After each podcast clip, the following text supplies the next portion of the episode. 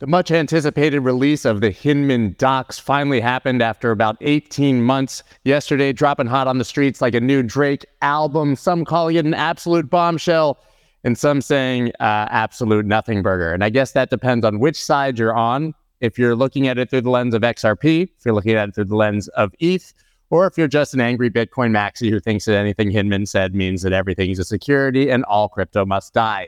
We're going to dive into all of that today with John Deaton and Eleanor Terrett, arguably the two people who have been the most on top of the Ripple case.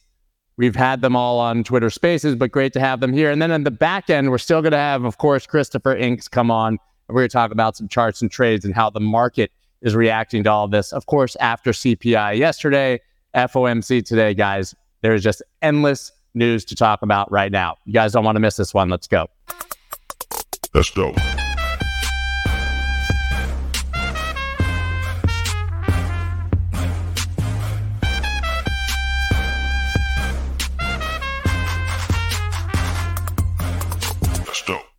What is up, everybody? I am Scott Melker, also known as the Wolf of All Streets. Before we get started, please subscribe to the ch- channel and tenderly swipe the like button with your right pinky. I actually don't really care. I'm not convinced that there's really such thing as a YouTube algorithm, uh, but I guess we would find out if I did this in the thumbnails, which I obviously don't do. But maybe then we would see if uh, it gets you a million people to show up. Speaking of a million people to show up, I was astounded when I woke up this morning looked back at the Twitter spaces from yesterday and it had 1.5 million views. Of course, if you uh, may have missed it, we had Warren Davidson who proposed the SEC Stabilization Act, aka the hashtag Fire Gary Gensler Act. Speaking about why he did that, his position there.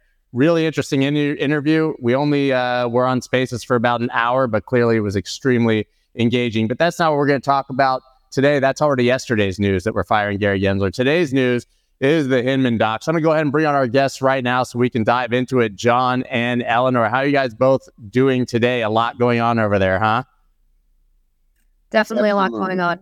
Thank yeah, you. So I, so I had John. I, I, said I had John Rice on yesterday from Blockworks. It was nine in the morning. Eh, his team was going through. He said two thousand pages of documents or something, but he was awaiting some massive bombshell coming at eleven. And it seems like we already had basically everything there was to see by that time. And maybe there's nothing massively new here, uh, Eleanor. I mean, do you think that we saw anything massively revealing yesterday, or do you think that it's kind of par for the course for what we already knew with Hinman?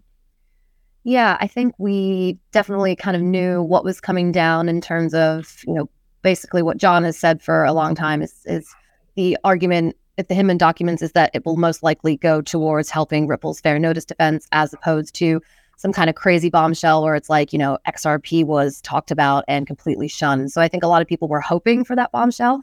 Uh, I don't think we got it. I think there was a lot of telling information in there um, about other things, such as you know, kind of relationship that the SEC had with the Ethereum Foundation, with Vitalik Buterin, with um, you know, and, and then kind of just that relationship as opposed to like having a relationship with anybody else in the space. So I think that was you know a key aspect, and I'll let John get into it more. But um, I mean, as far as bombshells go, I really don't think so. Um, and you know, John, you can get into you know, if you're a Ripple maxi, then you know you think it's you think it's everything. If you're a Bitcoin maxi, you think it's a nothing burger.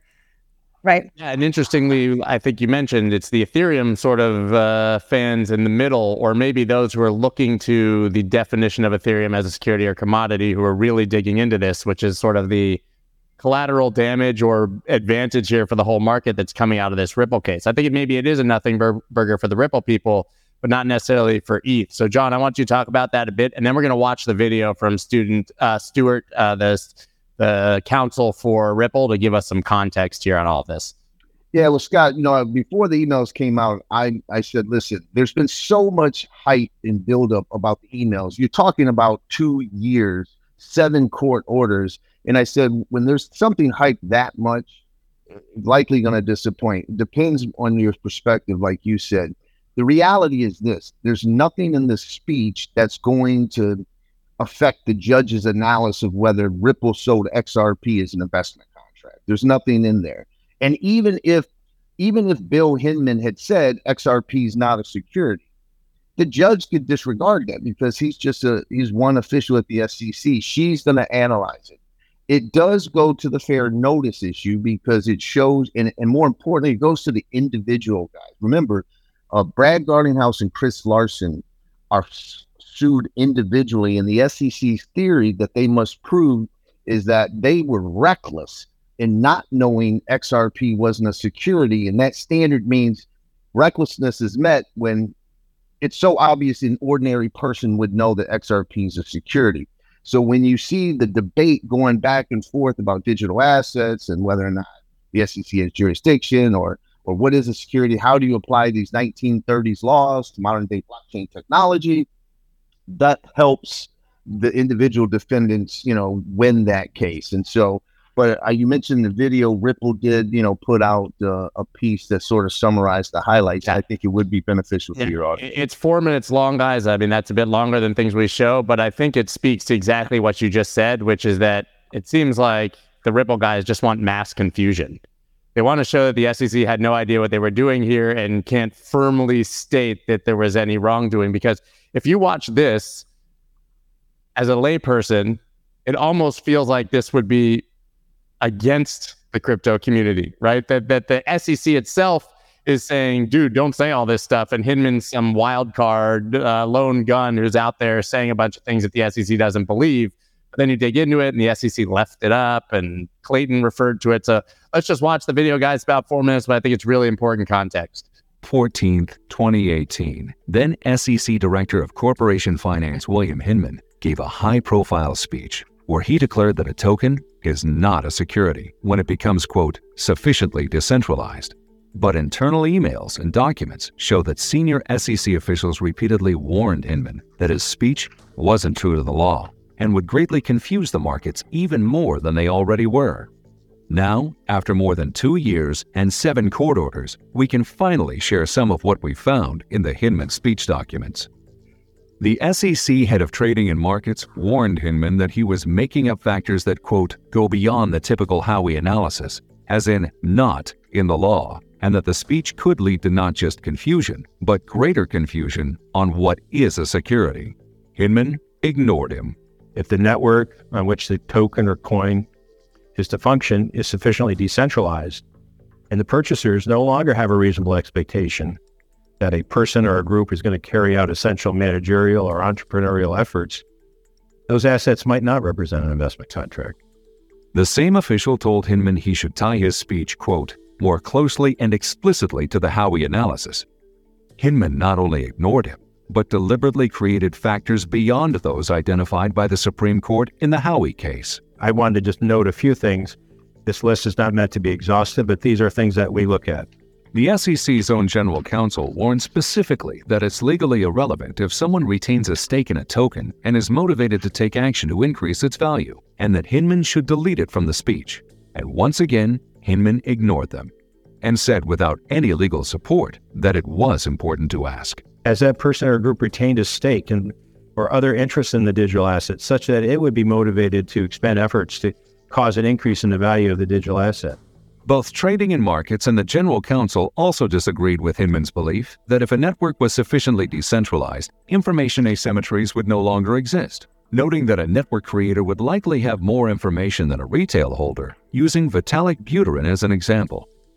They warned Hinman that by creating this quote, other category and focusing on information asymmetries, he was exposing a regulatory gap that the SEC may not have the jurisdiction to fill. Again, Hinman ignored them. As the network becomes more truly decentralized, the ability to even to identify a promoter or to make the requisite and someone that could actually make the requisite disclosures becomes in many cases difficult or um, and perhaps much less meaningful. On June 4th, Hinman wrote that he didn't see a quote need to regulate Ether as a security and set up a call with Ethereum's co-founder Vitalik Buterin later that week to quote confirm our understanding. On June 11th, the SEC's own general counsel advised against including any direct statement about Ether in the speech because it would be difficult for the SEC to, quote, take a different position on Ether in the future. The next day, Trading and Markets wrote that the statements about Ether were, quote, likely to create more confusion. Hinman ignored all of them and decided to make headlines, picking winners and losers instead. Moreover, putting aside the fundraising that accompanied the creation of Ether, Based on my understanding of the present state of Ether, the Ethereum network, its decentralized structure, we believe current offers and sales of Ether are not securities transactions. The emails show that Hinman knew he wasn't following the law. He knew he was making things up. And he knew that his speech would result in greater confusion in an already confused market. But Hinman went ahead with the speech anyway. And the SEC, despite knowing all this, touted the speech repeatedly. The SEC chairman himself pointed market participants to the speech. Bill Hinman recently outlined the approach we take to evaluate whether a digital asset is a security. And I encourage you to take a look at Bill's speech, which is available on our website. The SEC knew the speech didn't follow the law. The SEC knew the speech would create greater confusion. And the SEC knew Hinman was making things up. So, why is the Hinman speech still on the SEC's website? Why was it ever allowed to be given at all?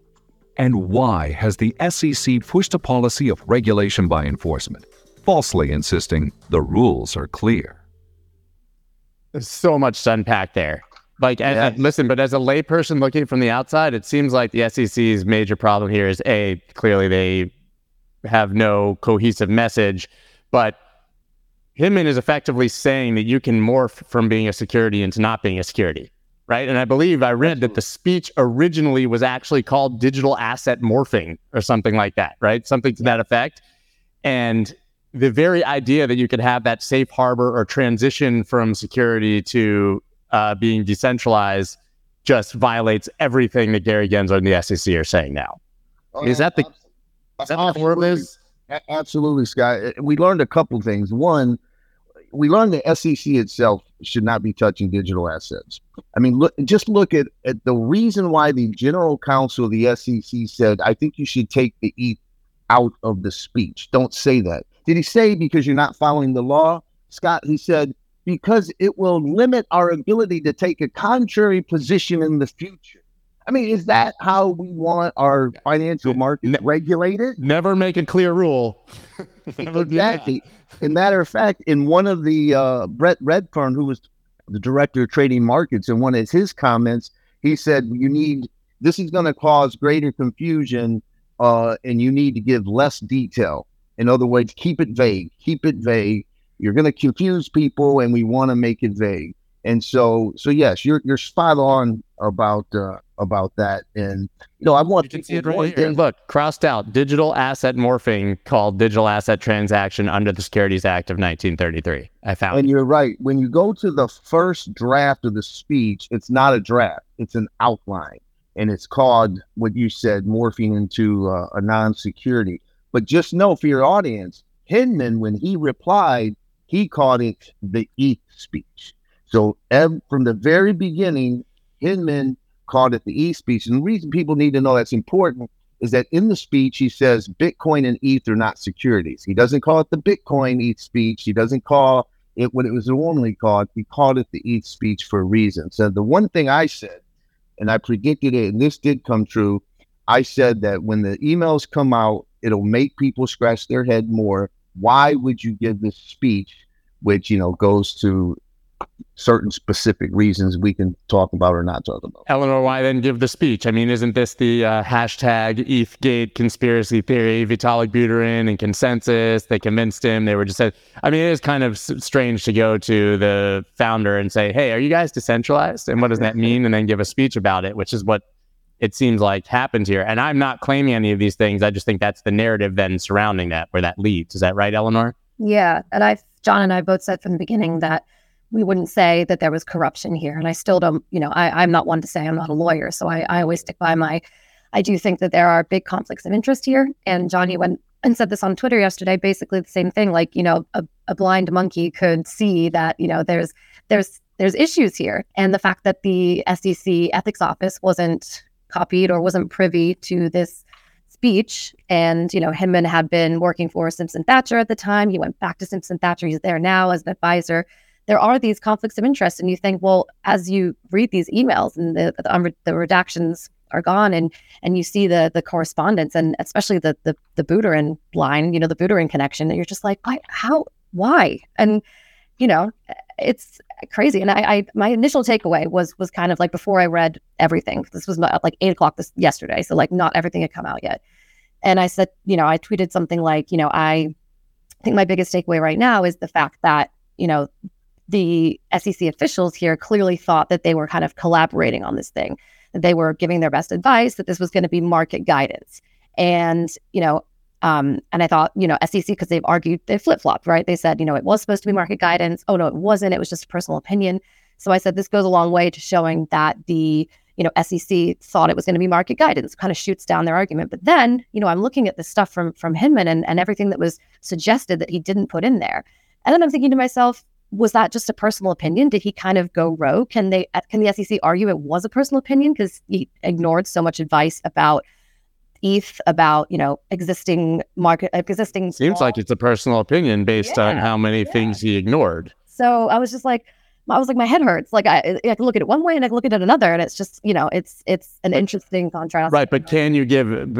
I, I understand that at that moment, if you watch that speech, you would think this is this guy's personal opinion. He's gone completely rogue. Look at the evidence.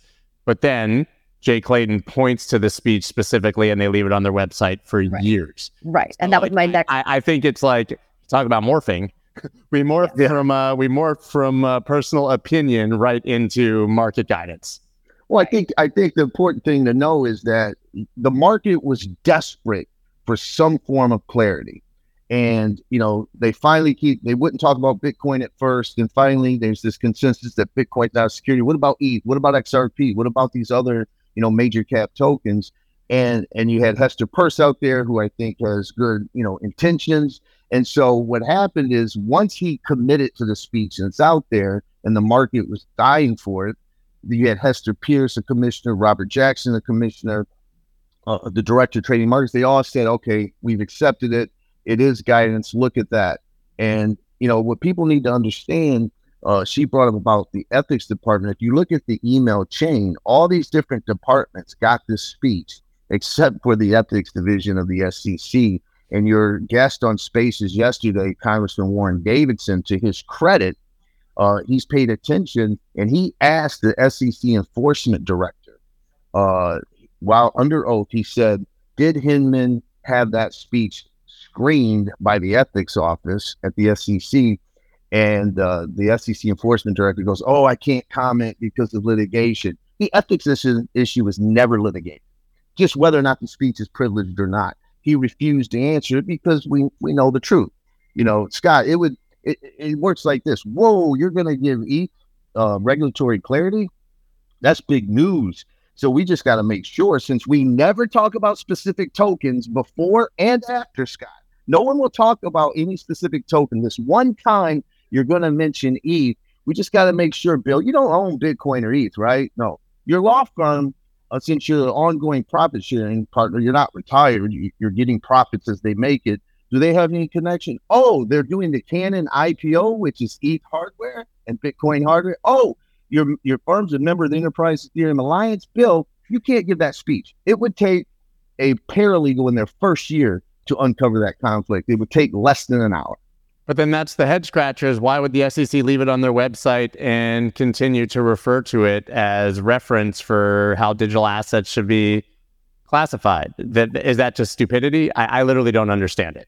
Because it seems very clear that at that day there was a clear conflict of interest. He gave a rogue speech, and they should have said, "Dude, Hinman's out."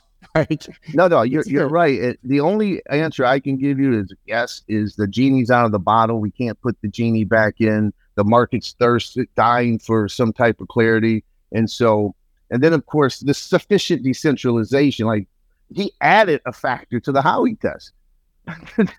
I can assure you there's no Howey prong that says how decentralized are you? And imagine if Scott, if you were in, in power, if you called David Schwartz, the CTO of Ripple, and said, Hey, I'm going to give this speech that the XRP ledger is sufficiently decentralized. Do you agree? That's what I'm saying. It's uh, a joke. I mean, I think it a no, like no, Bill. Uh, I'd actually rather you go the other way with that and cause me a decade of legal troubles, please. But uh, they, uh, I, I'm still. It, it's just interesting to me that this is still viewed certainly by Garlinghouse and those guys. And you made the case; it makes sense for them personally.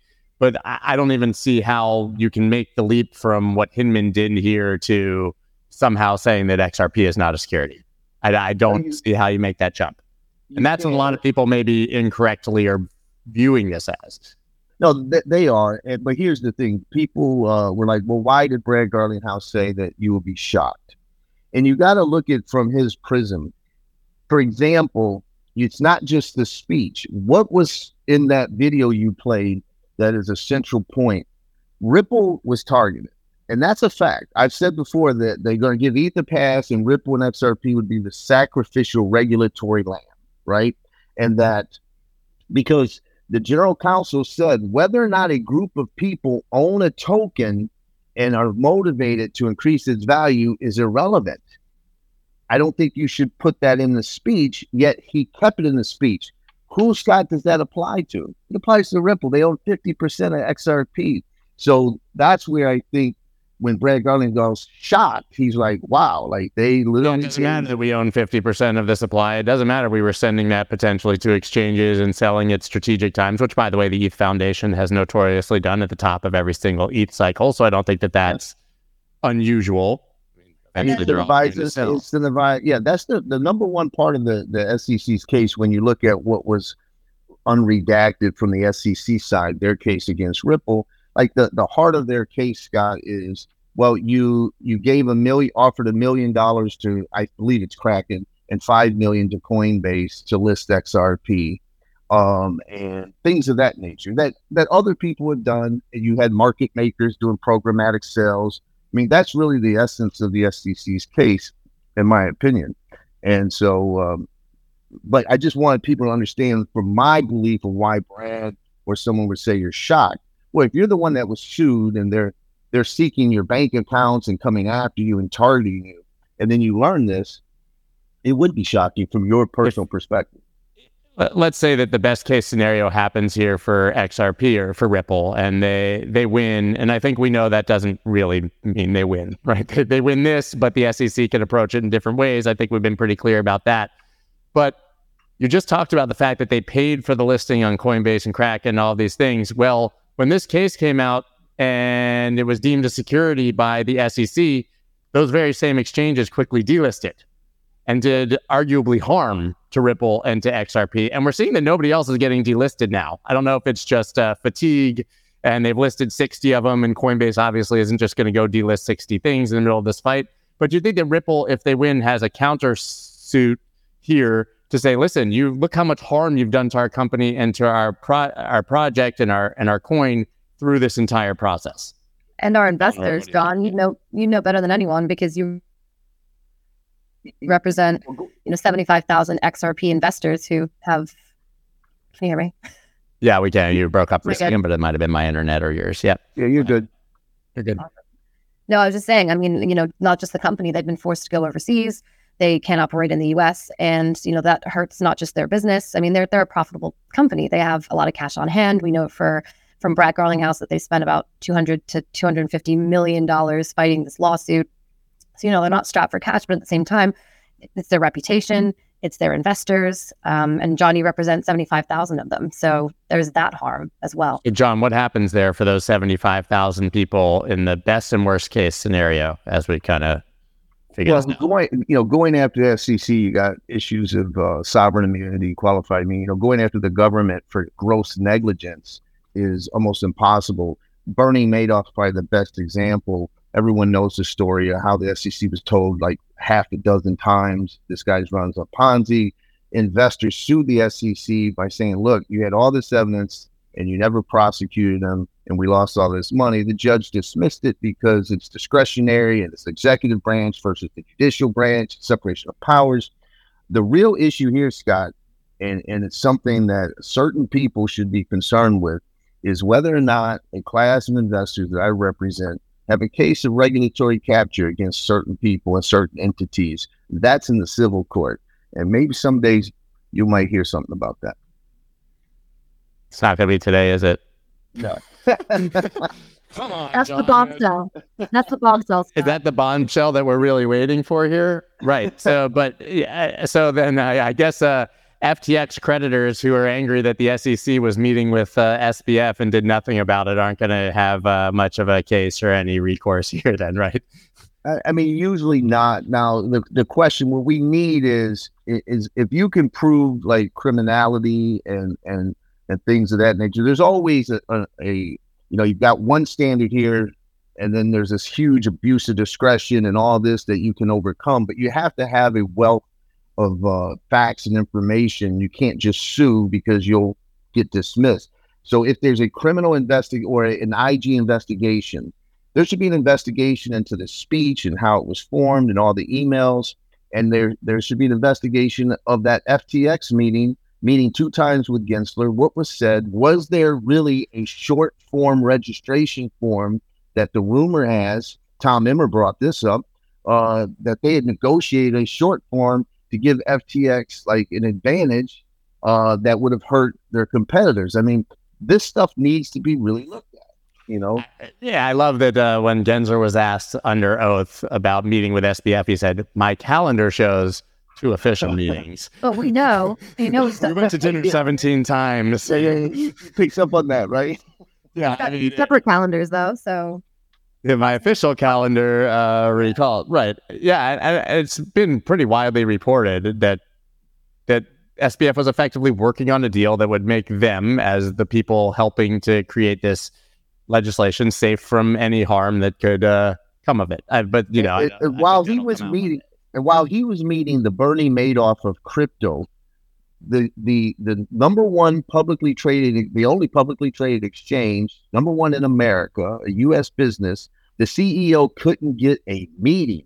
I don't know if you remember when Brian Armstrong tweeted out that he was told that Gensler would not meet with any crypto attorneys or uh, crypto companies and then shortly thereafter, he's meeting with SBF. And he's so. meeting with not just SBF, but with IEX too, because FTX and IEX wanted to make the first regulatory, you know, approved, SEC approved crypto exchange.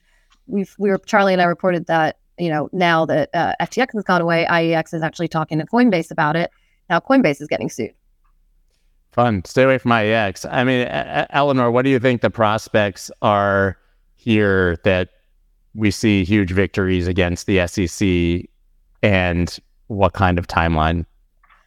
I think the timeline will be long. And John, you could speak more to this just from the legal standpoint, but I do think that people are going to drag this out. And by people, I think, you know, the SEC, I don't think the government necessarily wants to lose to the people and lose to this cause that they're not on board with. You know, obviously, uh, Gary Gensler has made it very clear that he's going after crypto. He wants to make his name on cracking down on crypto, being the chairman that got it under regulation, got it to come into compliance.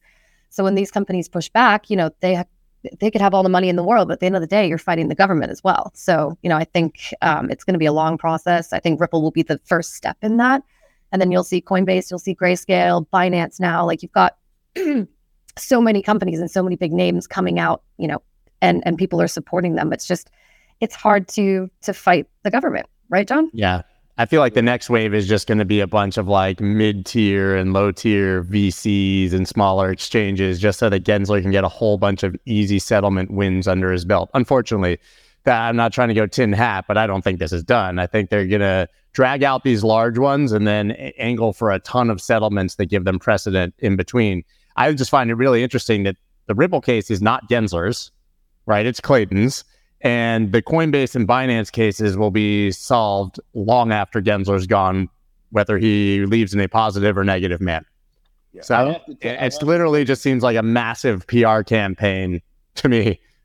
And I have to tell you, uh, talking about calendars, uh, Clayton dropped this suit against Ripple and his last day as he's walking out the door. But guess who he met the day before, Scott, to talk about? He met with Gary Gensler, who, who was Gensler. who was okay, an incoming so, chair. Because you're not. Uh, we can say it's Clayton, but it's Gensler, right? You don't no, you don't drop something and a bomb on your uh, predecessor uh, on the next guy coming in without briefing him and making sure he's cool with it. Exactly, you said it perfectly in, in that scenario. And you know, here's the thing: is that this even if you, the Ripple case itself, this judge's ruling legally is just one federal district judge. It's not an appellate court. It has limited, you know, uh, precedential value and all of that. Uh, even a, a fellow Southern District New York judge, you know, on the Coinbase case could disagree with this judge because they're of equal level. However, the industry desperately needs some good news coming out of the Ripple case. Even if you hate Ripple, even if you think they dumped on retail, I've you know, all of those times. things, right? 100%. You need to not root for Ripple, but root against the SEC's overreach. And hopefully, you know, we get that because at least if the judge were to bless the SEC's theory, which I don't think she will because it's so overbroad, but if she did, it would get. Can you imagine Gary Gensler how he's going to use that politically? And it's sort of almost. I'll make a cute little cartoon video and it'll have Kim Kardashian's butt dancing by or something. He already uses he already uses LBRY, and that was a small. John, you worked on that case. It was a small, small case, but he they bring it up every chance now. Like we won against LBRY. So could you imagine what he's going to say? And so when if, he gets if the Ripple, if if they lose the Ripple case, then you know Gensler will say, "Oh, it's facts and circumstances. Each case is different, and each case has different facts, and it's not that big of a deal." But if the SEC were to win, it would be a huge uh, PR campaign for Gensler, and that's That's all he wants. That's all he wants. I'm, I'm convinced he literally doesn't care if he wins, loses these after he's gone. I'm convinced he's just, this is like one long job interview for him. And he views, by the way, he's not getting any better jobs. He's hated everywhere from what I hear. But, uh, you know, he, he probably is not willing to. Uh, you know, you know that he was the, the, the kid that didn't get picked and took his basketball and went home. In that first Oh. game of pickup, you know that. That that's who he is. Yeah, hey, he, yeah, it's, it's, it's the, the, the Napoleon complex all day for for for sure. So uh, even the best case scenario then for for Ripple and for XRP holders doesn't necessarily mean the best case for crypto. Do you think that we will see one of these cases potentially rise to the Supreme Court for final clarity? I, I think the best case is Ripple A because it has because it has uh, it's first in line. It's got a two year head start on the Coinbase case. If you look at the Ripple summary judgment brief, it's really when it came out. I said it's a brilliant brief and I hate it. Uh, it's written for the Second Circuit because it's all about case law and all about you know the inherent nature of a sec- an investment contract and security and blah blah blah. So if Ripple loses, it's definitely going to the Second Circuit. You know, if the SEC loses, I don't think they appeal because why would they? They're getting blasted. Um, almost in every court hearing, you hear the judge is taking issue with the way the SEC is conducting themselves. Even just Dude, the grayscale judge, the Voyager bankruptcy judge, and, and they were so dismissive. Not like, hey, maybe clarify.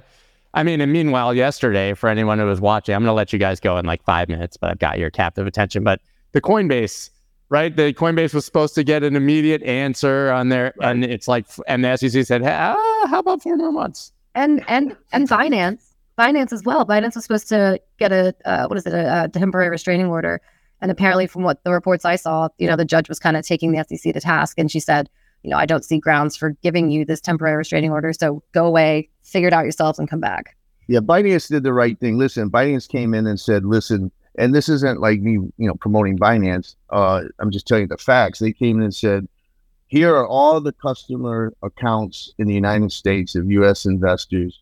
Here's the private keys, U.S. government, SEC. They're protected 100%. You're in control. We can't move it. To touch the money, but you know, don't freeze us." The SEC's initial response, "No." Because they want destruction. They wanted to freeze it. They were like, we won't make payroll. Like if you freeze our accounts, we can't pay our employees. And, and the judge was uh, taken back by the SEC being so unreasonable. And so, you know, and let's not forget the judge in, Ripple literally said the SEC does not have a faithful allegiance to the law. I mean, that's astounding. They're a bad faith regulator, and literally anyone with a brain knows it, but that doesn't mean that they won't win. Eleanor, I have to ask you, you always seem to get the scoops. You're first on top of all of this. Okay, so Hinman's passed. What's the, I, I know I can't tell you what the next bombshell is, though, but what is the next big news you're looking for? What would, I, I mean, is it literally just this case comes to a conclusion at this point? Because Hinman's been the talk for like two years, it feels like yeah right? So is it now we just kind of sit and wait and see how this resolves, and when when can we potentially see that happen? Yeah, I think the next big thing to look out for will be the outcome of summary judgment. You know, I listened to an interview with Brad Garlinghouse at the end of May. He said it's looking more like weeks, not months. So, you would think as a CEO, you might be privy to some of those private talks where they're thinking about timelines and such. So, yeah, I think that's the big next thing to watch. Obviously, that'll have big precedent, that'll have a big impact on the industry, but also just keep an eye out for more stuff from Gensler because I hear he's not done. Um, you know, we saw Coinbase, we saw Binance. He went after, you know, went bigger, went home. He went after the biggest players. But to your point, Scott, I think he's going to start going for the smaller people because he thinks he can probably get a win over them with that sort of easier, I mean- not taking on corporations or big companies. Yeah, they love to tout the like 96% success rate in court. And then you dig into it, and it's literally just a bunch of people who can't afford to defend themselves settling. How, how many? How many? How many entities can afford two hundred million dollars in legal fees? and startups too. Like, And uh, you can't. And you look at LBRY. Uh, the LBRY CEO said, Jeremy Kauffman said that they said we will bankrupt you, and then they proceeded to cost them a couple million before the lawsuit, and then filed the lawsuit on the eve of statute of limitations, cost them a couple more million, and bankrupted them. And and I always say, Scott, when I talk And then about threw him a library- on the settlement. I always say I I always say if you really look at the LBC token, like it really was using the platform. And Utility token. yeah, and I represented uh, Naomi Brockwell when we went in there, and the SEC agreed since she's never sold or purchased an LBC token that she didn't own an investment contract, and thousands and thousands of others were like her. And uh, the judge said, "Well, will you give them clarity on that?" And I'll be able to pu- publish this transcript soon. And the SEC said, "We don't do that." And so that's why I went in trying to make sure that his order didn't apply to secondary market sales. So. Scott, can I tell you something else I'm watching? Please. Please. Yeah. So, um, if you guys were watching, I, I caught the tail end of it yesterday, but the House Financial Services Committee hearing, they interviewed, interviewed, they they heard testimony from this guy named Aaron Kaplan, who's the CEO of Prometheum. Prometheum, I feel like it wasn't made as big of news as it should be, unless I just completely missed it at the end of May. But um, they've recently got a license to be a uh, a custodial, you know, a, a custody holder for cryptocurrencies in the United States. They're SEC approved, they're FINRA approved. And it just so happens, it just so happens that the CEO, I had coffee with him once. He believes that uh, we didn't talk about every single altcoin or every single crypto, but he said to me because he knew I was covering the Ripple case, like, well, XRP is clearly a security. So you know he's got these kind of these these these um, tendencies to to talk at the same points as Gensler, as the SEC. The Dems brought him as their witness, so that the reason why why did he why did Prometheum get that special license to be a, a custody holder in or a custody you know a wallet provider in Yeah, but we have these now registered p- people, and they get the you know blessing from the SEC, but then you can't trade any of the actual crypto on there. Yeah, Scott, I don't know. I don't know if you saw the congressman take that CEO to task. Did you see that clip? If not, I'll send it to you. Uh, where he's like, they can't even trade Bitcoin. They can't even trade Ethereum. And so, and it's the same guy that sent a letter, you know, a year and a half ago saying how desperately there needed to be new regulations. All of a sudden, he flipped.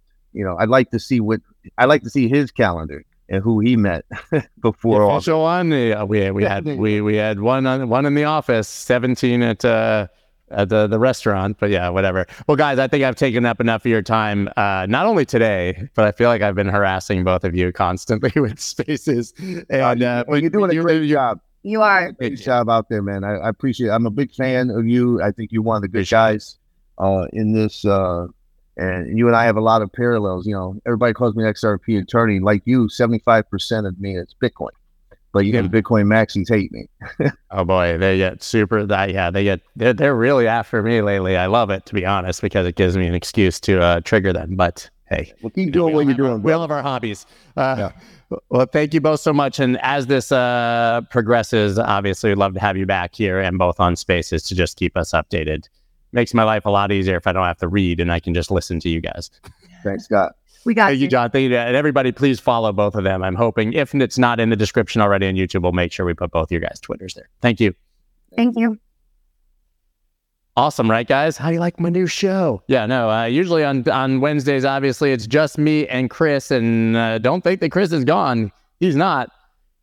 We just uh, pushed it to the back so that we could get some more people in here before we start talking about the charts that we got. I do have Chris here. What's up, man? How are you? You were sick Oh, yesterday, man. right? Do what? You're sick, weren't you? Are you still yeah, sick? yeah, man. I'm I'm still kind of uh, a little bit down, but uh, I'm back though. So down, not out. Down, Yeah. not out. So, so uh, listen, guys. The plan here is that we're going to instead of just uh, wildly looking at everything on the sun. I want when Chris comes in and and potentially other guests charting on different days. We want to look at like the best ideas right now. Like, what are you looking at? Here's the three or four, four things, whatever, that you're most focused on at this exact moment to kind of really zoom in for you guys and help you kind of figure out how to start looking at the market and where you should be focusing at any given moment. So let's go ahead and do that right now. I'm going to bring up your screen. Tell us what you're looking at.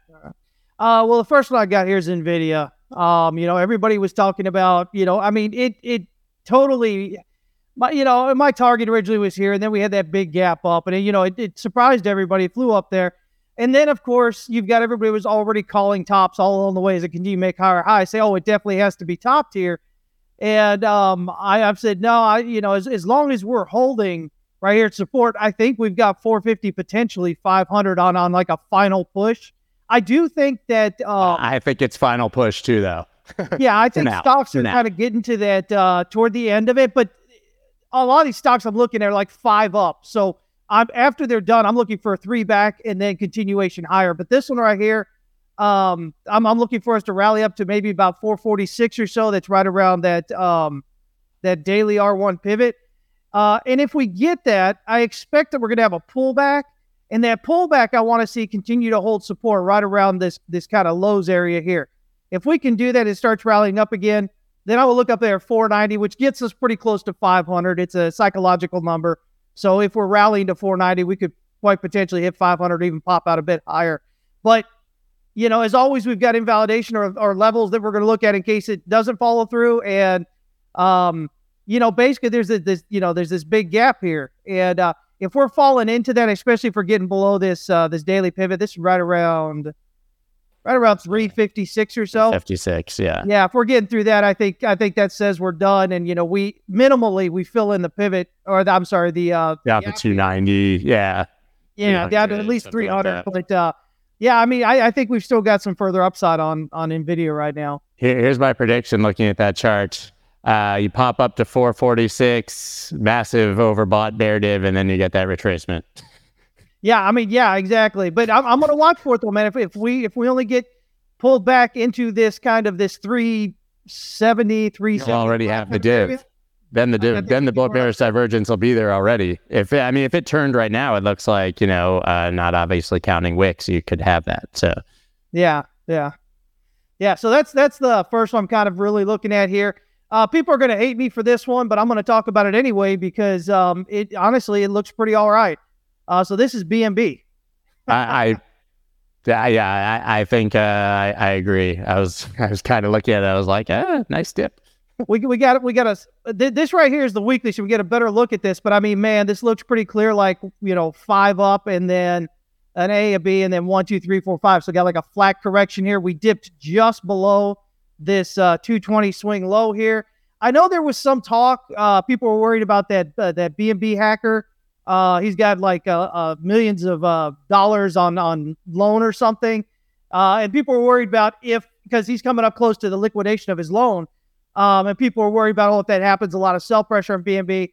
But um, you know, the the chain itself, whatever. You know, they came out and said, you know, they, they had done some kind of governance thing or whatever, some vote last year. It said that if something like this happened, you know, they'd be covering it with the you know with the the chain itself. So I I don't think that I think that's what gave it the bump there, and and it's not really uh um I don't think it's really an issue. Uh, I've got uh, 42620 as this uh, local one, two, three here. And then this larger one, two, three is up here around a thousand dollars, thousand seven. Now, in order to get that, you know, we need a breakout above wave B here at 350, uh, and then a breakout above this wave B at 669 and 30 cents. Those would be the areas where it's like, okay, yeah, it's it's most likely doing that.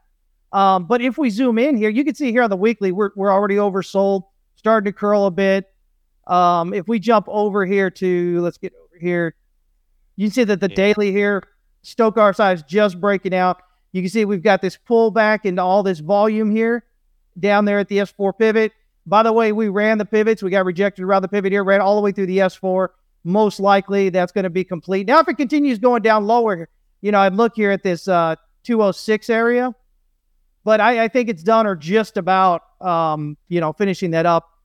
Uh, yeah, again, following up on the weekly, let me show you something real. Oh, oh, sorry. I was just going to say this is the first ever test. 200 MA has only existed, obviously, since August 21. Guys, so you know, a 200 MA on a weekly means this thing has to have been trading on that exchange for 200 weeks, right? So Yeah. long to, before you can even get one. But this is the first ever test of the 200 MA in the history of this. For people who do watch those, you know, we've been talking about obviously the 200 MA on Bitcoin, which it just lost, by the way, on the weekly.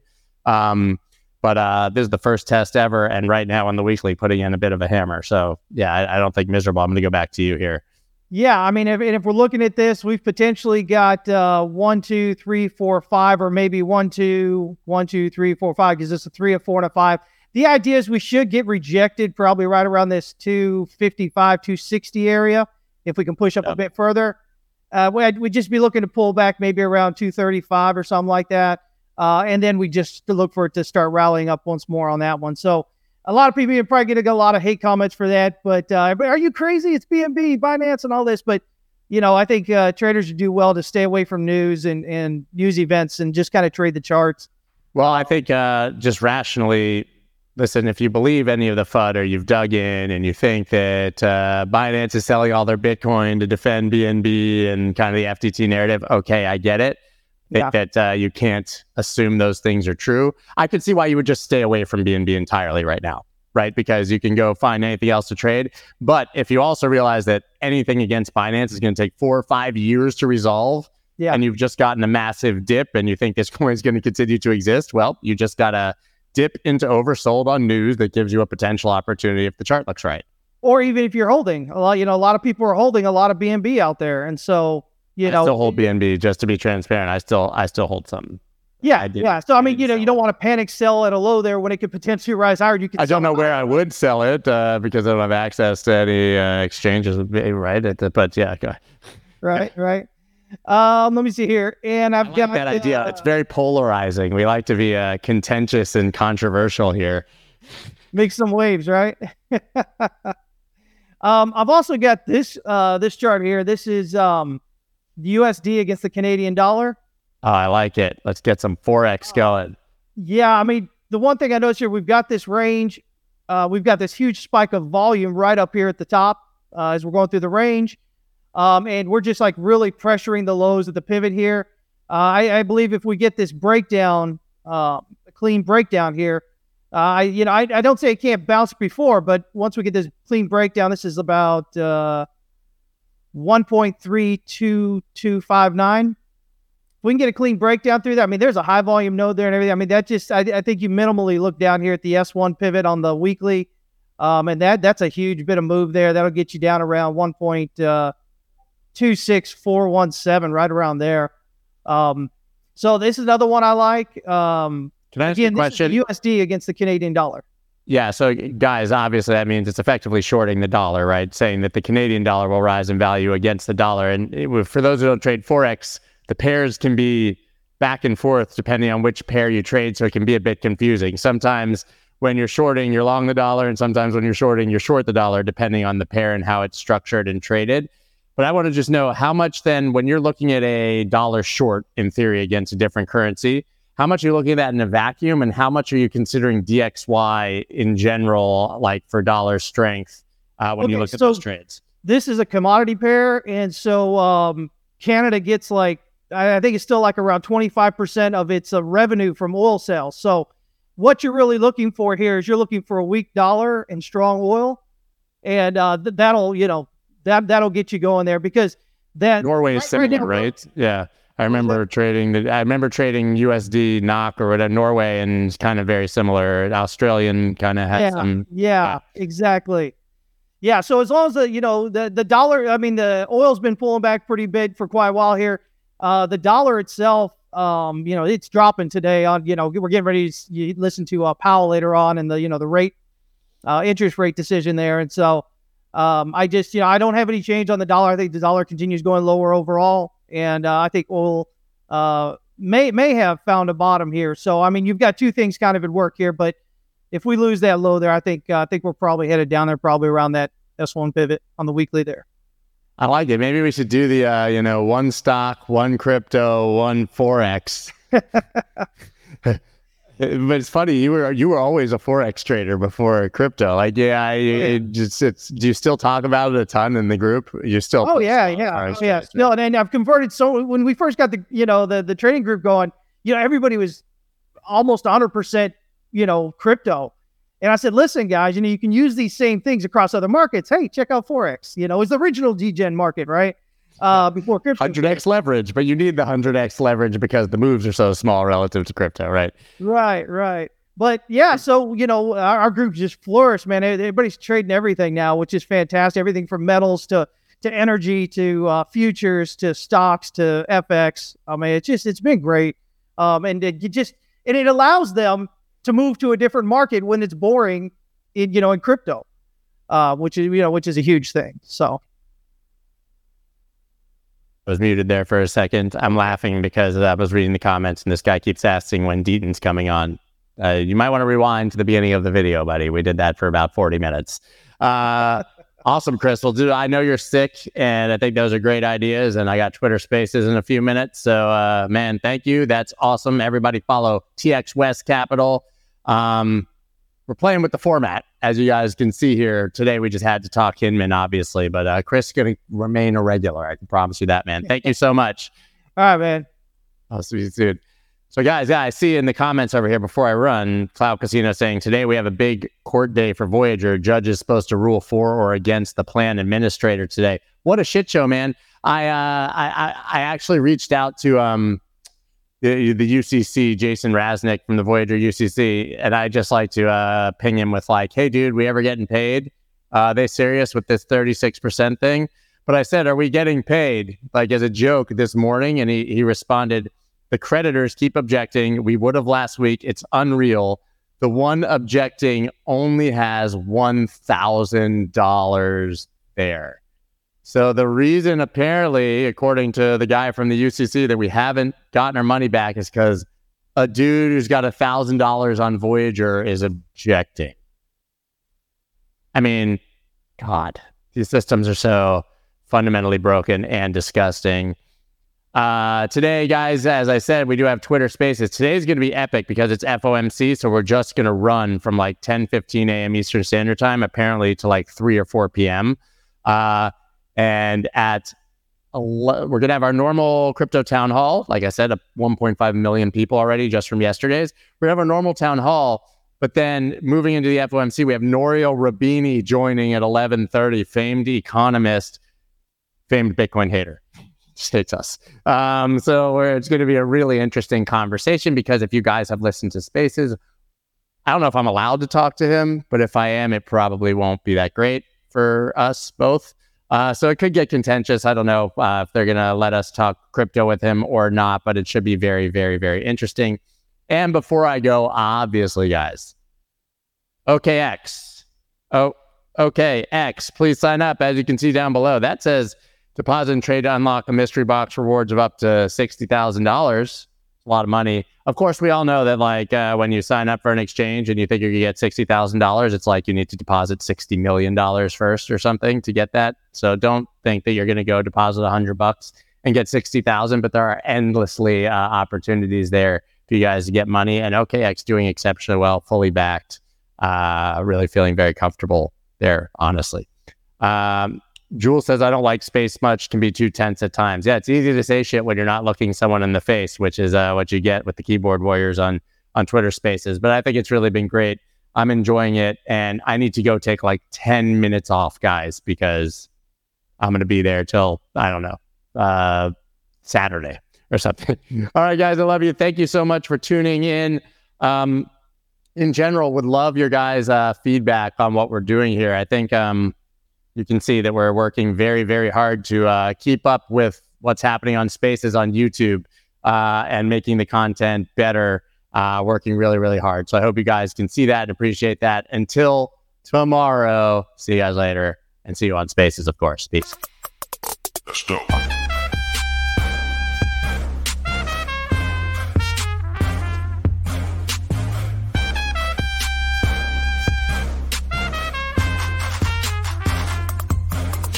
Nashville.